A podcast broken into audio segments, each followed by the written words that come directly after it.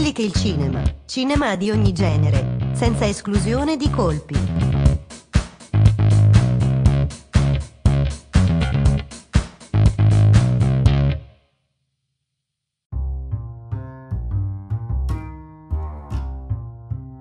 Benvenuti in questa nuova puntata di Quelli che il cinema. Siamo arrivati alla puntata numero 5 da quando abbiamo cominciato questo viaggio abbiamo conosciuto varie figure, ad esempio quella di Tarantino, vari personaggi, vari generi, vari temi affrontati sempre nell'ambito della settima arte, ad esempio il cinema di guerra, e oggi parleremo di un artista fondamentale per la storia di questa arte, un artista tutto tondo che ha saputo cavalcare l'onda della New Hollywood, il nuovo cinema americano, che insieme ad altri artisti, quali ad esempio Scorsese e Coppola, hanno permesso un completo rinnovamento del mondo cinematografico. Però prima di cominciare questa nuova puntata, chiedo a Tommaso di faccio un saluto. Ciao, ciao a tutti.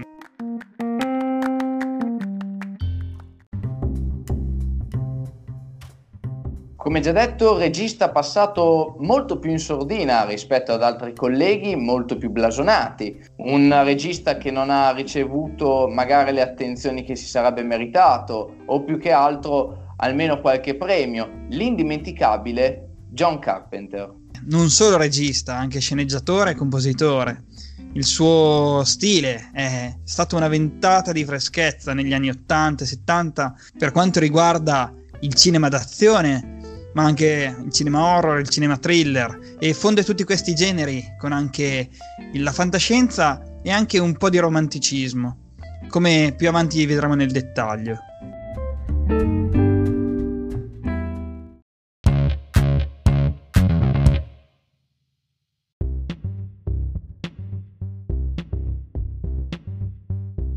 John Carpenter si distingue da altri suoi colleghi per le sue capacità. Oltre che a dirigere la macchina da presa e a scrivere sceneggiature che sanno far tenere il fiato sospeso allo spettatore, lui suona le sue stesse colonne sonore e sono delle vere e proprie colonne portanti del suo modo di fare cinema. Pensiamo ad esempio alla famosissima suonata di pianoforte di Halloween.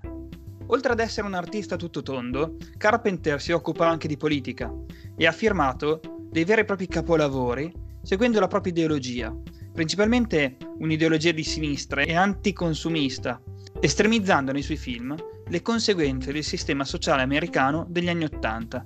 Carpenter purtroppo è sempre stato molto snobbato dal resto della, della schiera di, di, registi e artisti che hanno caratterizzato il cinema americano di quegli anni, appunto degli anni 70 e 80, riuscendo a farsi conoscere grazie a film che andavano contro il sistema americano, come è stato detto, perché lui non accettava questo stesso sistema di ideologia di sinistra, lui seguiva quelli che erano le regole di una buona convivenza civile che però era, era intaccata, era rovinata dalla presenza del denaro eh, che quasi funge da...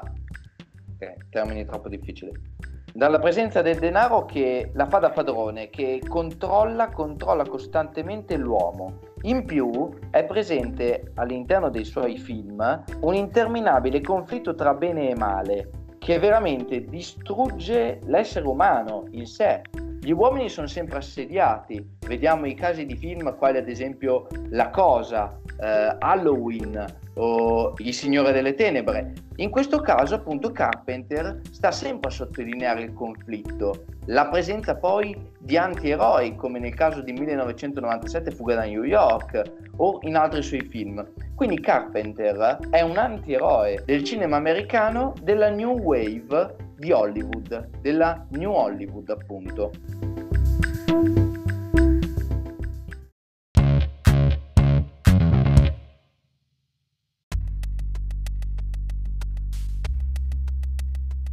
Come appena detto Davide, Carpenter lascia il segno nel periodo della nuova Hollywood.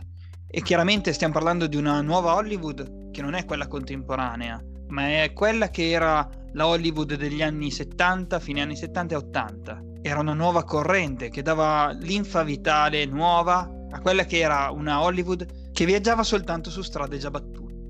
Ma che cos'è la nuova Hollywood? Davide? La nuova Hollywood, o anche in lingua originale New Hollywood, è quella corrente nuova, appunto, come dice anche il nome, che si sviluppa all'interno del sistema cinematografico americano. In pratica, eh, al tempo, parliamo degli circa la metà degli anni 60, eh, il cinema americano si distingueva per quelli che erano i classici, i classiconi. Eh, pensiamo ad esempio al genere western prima che arrivasse Sergio Leone, il genere western era l'impresa del prode cowboy che salvava la bella donzella di turno, eh, poi presenti i classici nemici, quali ad esempio gli indiani, il bandito cattivo, eccetera. Eh, e quindi parliamo di storie che adesso potremmo definire politically correct, le classiche, un po' alla Cenerentola e Biancaneve ci si è resi conto poi, verso la metà degli anni 60, che questo, questo, filone, anzi questo modo di fare cinema risultava sorpassato, ormai non interessava, di, non interessava più. L'intero mondo in quel tempo stava cambiando. Pensiamo ad esempio ai moti del 68, pensiamo a tutte le rivoluzioni che sono state fatte, anche rivoluzioni sociali. Pensiamo poi alle varie guerre che si stavano combattendo, ad esempio il Vietnam, anche l'America aveva bisogno di cambiare sotto l'aspetto artistico e culturale. E quale migliore arte da cambiare se non il cinema, nella quale appunto gli americani eccellono? Escono vari film, Easy Rider, Guerre Stellari. Easy Rider poi è uno dei più classici perché è proprio figlio degli anni 60, un cambiamento radicale, un cambiamento che parte dai modi, dagli atteggiamenti che i giovani hanno verso le vecchie generazioni, ma anche con nuove esperienze. Pensiamo ad esempio all'uso delle droghe. Quindi la New Hollywood, appunto, che inizia dalla metà degli anni 60 e finisce negli anni 80 con I cancelli del cielo di Michael Cimino, sforna tantissimi talenti. Parliamo di Scorsese, Coppola, Lucas e tra questi c'è anche John Carpenter. John Carpenter che si impone nel mercato indipendente, perché non c'è soltanto adesso tutto questo genere del, dell'indie, lo chiamiamo, indie, che sta appunto per abbreviazione di indipendente. Al tempo il mercato indipendente faceva molta fatica ad uscire, però con la nuova Hollywood i produttori si rendono conto che il futuro è proprio il, il cinema indipendente di cui Carpenter faceva parte.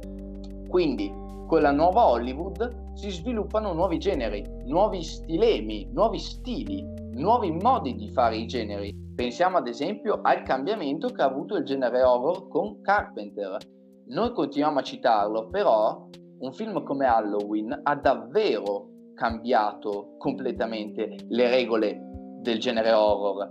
Pensiamo alla soggettiva, cioè l'inquadratura dalla persona che l'assassino Michael Myers continua ad avere nel corso del film, oppure pensiamo anche soltanto al rapporto che c'è tra l'assassino e la vittima, non è nessun altro se non la sorella e il fratello, oppure anche ad altri film, quali ad esempio Distretto 13 Le Brigate della Morte, che è un eh, film action, ma anche thriller, possiamo tranquillamente classificarlo come thriller, che presenta un livello di violenza che al tempo difficilmente veniva tollerato, ma è anche e soprattutto il fatto della violenza che nella nuova Hollywood comincia a essere un segno distintivo, proprio un, una caratteristica tipica. Pensiamo ad esempio ad altri film famosissimi come Apocalypse Now, anche lui eh, figlio della nuova Hollywood. John Carpenter, figlio del cinema indipendente, approda con la New Hollywood che gli dà spazio, gli dà uno spazio enorme e da lì comincerà a cambiare tutte le regole dei vari generi di cui si occuperà, ad esempio il cinema horror, thriller, action e come già detto non mancano i casi di un cinema un po' più per famiglie. Pensiamo ad esempio a Starman, una storia romantica con Jeff Bridges che tra l'altro fu candidato per il premio Oscar come miglior attore protagonista. E sarà proprio l'Oscar che mancherà a Carpenter e continua a mancare tuttora, ma questa è un'altra storia.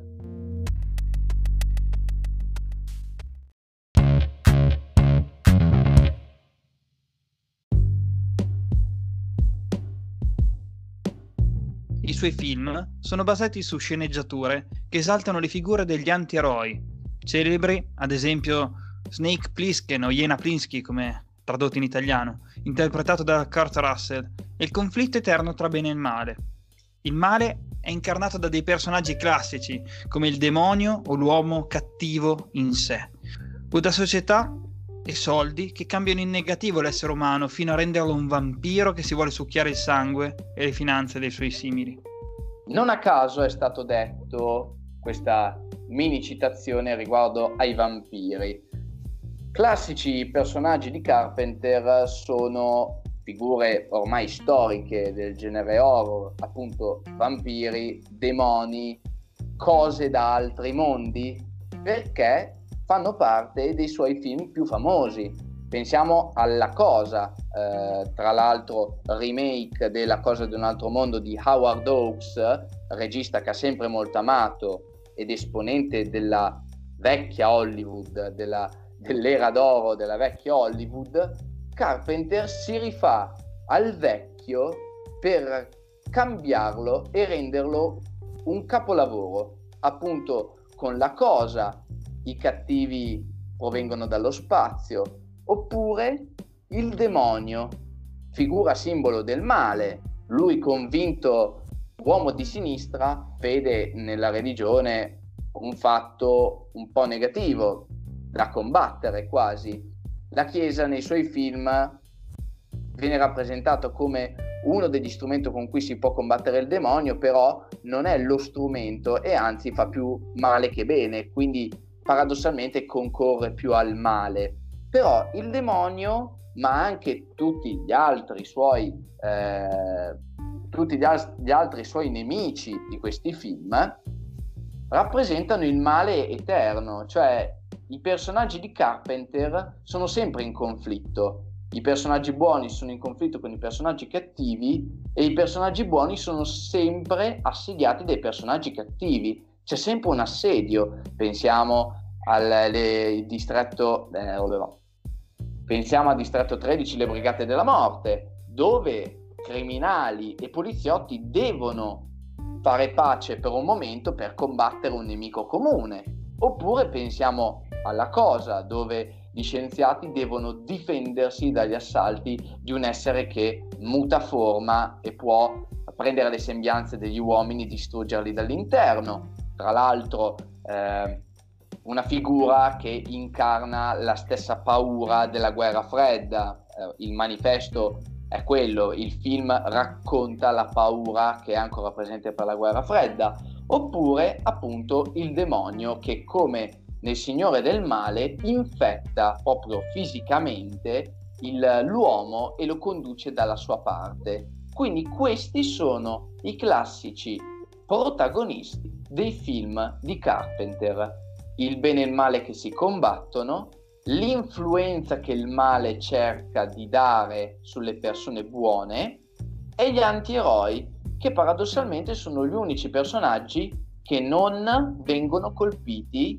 dal male perché sono personaggi negativi ma che fanno il bene proprio, come già detto, dal famoso Snake Plissken che da, nella che nel doppiaggio italiano è stato adattato a Iena, piccolo off topic, non ho ancora capito perché, che danno una, una sorta di, di, privilegio a questi personaggi. Al tempo nessuno gli avrebbe dato un soldo, però Snake Plissken e tutta la sua banda di anti-eroi riescono a dare onore ai personaggi che un tempo erano caratterizzati dalla bontà. Appunto, qua vediamo sempre una netta contrapposizione, una netta divisione tra il vecchio cinema hollywoodiano e il nuovo cinema hollywoodiano. Per questo Carpenter è sempre stato fondamentale. E il denaro poi la fa da padrone. Il denaro, insieme al demonio, insieme agli alieni, insieme al male in sé, raffigura una delle cause di male più potenti.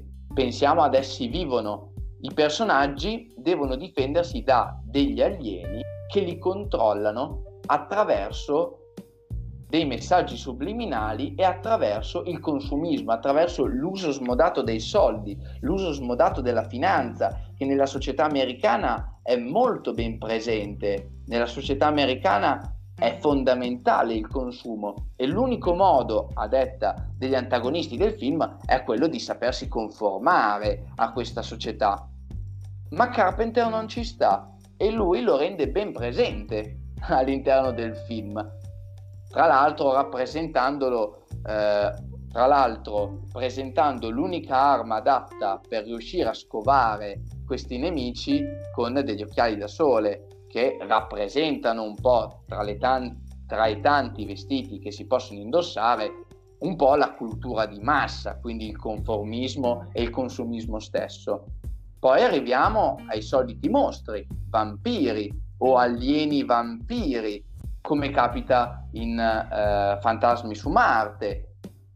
Quindi Carpenter cambia lo stile dell'horror, cambia lo stile del thriller si discosta dal vecchio cinema americano, ma gli dà nuova linfa vitale, gli dà una nuova vita, gli dà un senso moderno. Quindi ha fatto fare il salto di livello, l'ha reso eh, possibile ad un pubblico nuovo, ormai non più nuovo perché Carpenter non fa più film da tanto, non gli è più permesso praticamente, però ai giovani del tempo, quindi anni 80-90, di poter confrontarsi con i vecchi stilemi di una volta, con i vecchi personaggi che ormai, diciamoci, non fanno più paura a nessuno, un vampiro non fa più paura, però Carpenter riesce a modernizzarlo.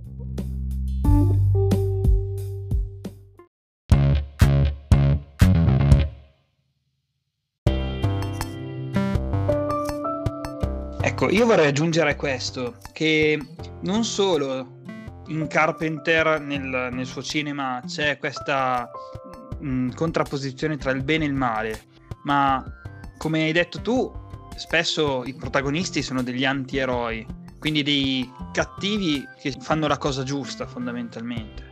Ma addirittura la differenza tra il bene e il male è quasi, se non appiattita, messa in relazione. Faccio un esempio, io ho trovato questa citazione di John Carpenter che parlava di Halloween. Diceva, in Halloween io ho guardato ai personaggi come dei normalissimi teenager.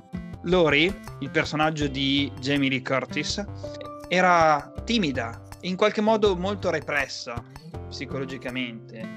E Michael Myers, l'assassino, è definitivamente represso e in comune hanno certe similitudini nel carattere. Aggiungo un altro, un'altra citazione che dice che per fare Michael Myers spaventoso l'ha dovuto fare camminare come un uomo, non come un mostro.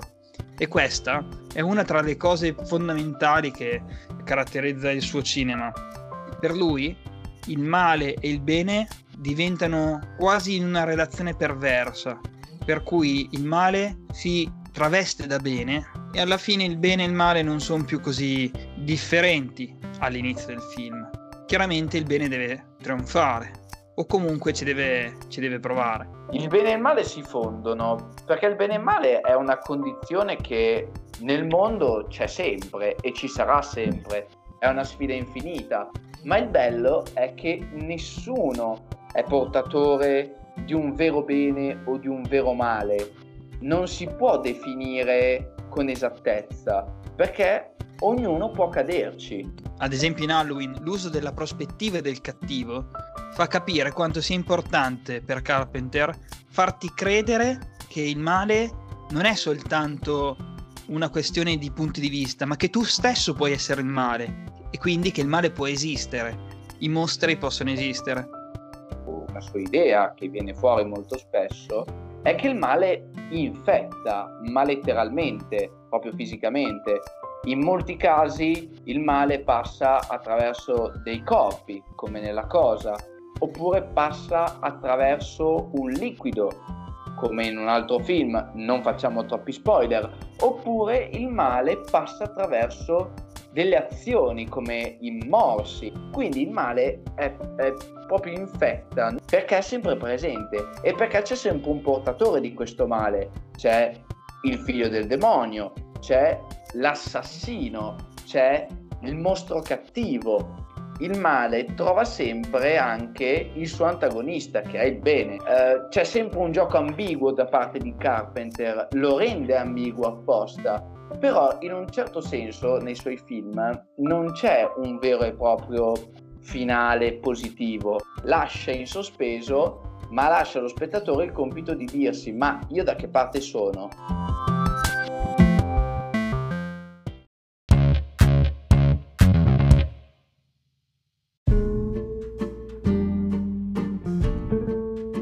Carpenter si potrebbe parlare a oltranza del suo stile, della filosofia che sta dietro ai suoi film, dell'applicazione della propria ideologia, ma non in un senso troppo rigido, ma in un senso quasi poetico, in cui parla per immagini e parla per uh, oggetti quasi, fa delle metafore vere e proprie. Parliamo piuttosto a questo punto delle ispirazioni che ha portato a vari generi. A me ve ne viene in mente una. L'altro giorno stavo guardando una puntata di Doctor Who e mi trovo dentro delle citazioni a Carpenter. Quello che poteva essere magari un'ispirazione all'epoca per la fantascienza, quindi anche per il lavoro di Carpenter, che era il Doctor Who classico, quindi le prime serie degli anni 60-70, è stato un boomerang perché alla fine è stato proprio il lavoro di Carpenter a influenzare pesantemente certe puntate e mi aveva colpito perché comunque il Doctor Who è una delle serie principali di fantascienza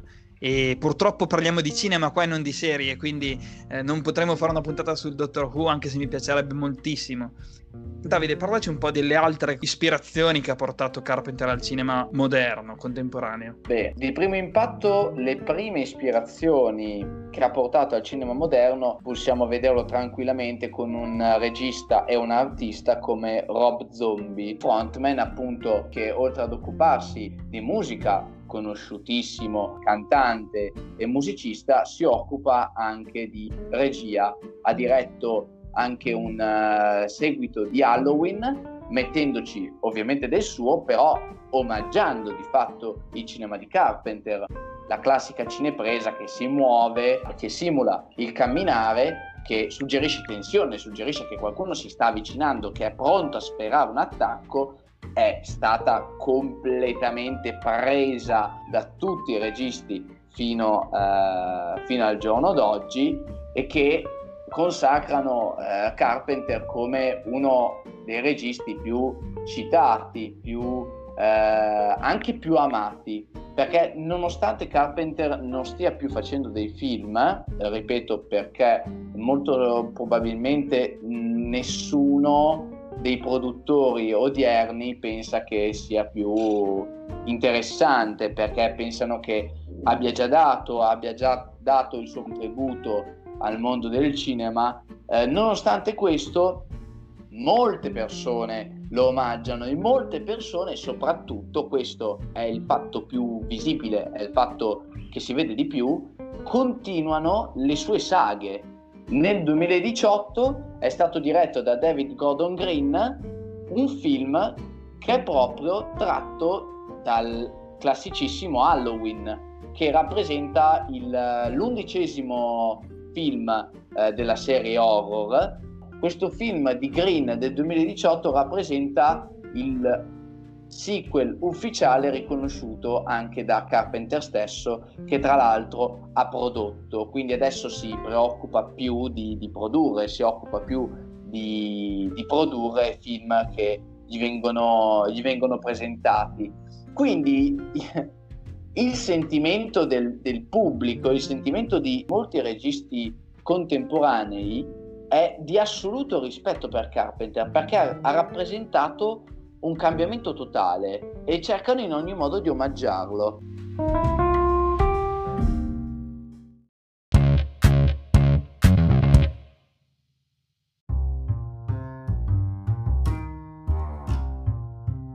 Bene, siamo arrivati alla fine di questa puntata del podcast. Speriamo di avervi suscitato un po' di interesse nei confronti di questo regista. Noi ci salutiamo. Grazie a tutti anche da parte mia.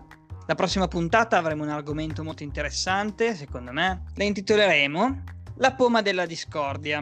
Anzi, 10, Un saluto e alla prossima puntata. Ciao! Ciao, alla prossima!